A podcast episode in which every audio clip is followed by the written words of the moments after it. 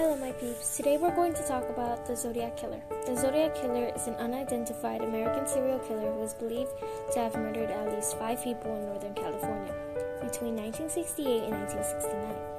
An earlier murder, the stabbing death of an 18 year old college student in Riverside, California in 1966, is also something attributed to the Zodiac Killer.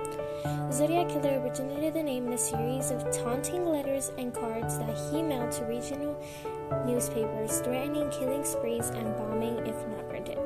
The killer claimed that he was collecting his victims as slaves for the afterlife. Only seven bodies and victims were claimed to be found. So, how much people he killed is undetermined. The Zodiac victims were Paul Steen, 30 years old, Cecelia Shepard, 22 years old, Bryan Hartnell, 22 years old, Magma Geo, 19 years old, David Faraday, 17 years old, Betty Lou Jensen, 16 years old, Ray Davis, 27 year old, Cheri Jo Bates, 18 year old.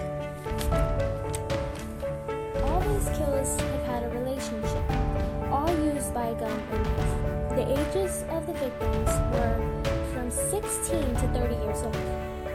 No one knows why he called himself the Zodiac Killer. That's all for today. Goodbye, stay safe, and be careful who you trust.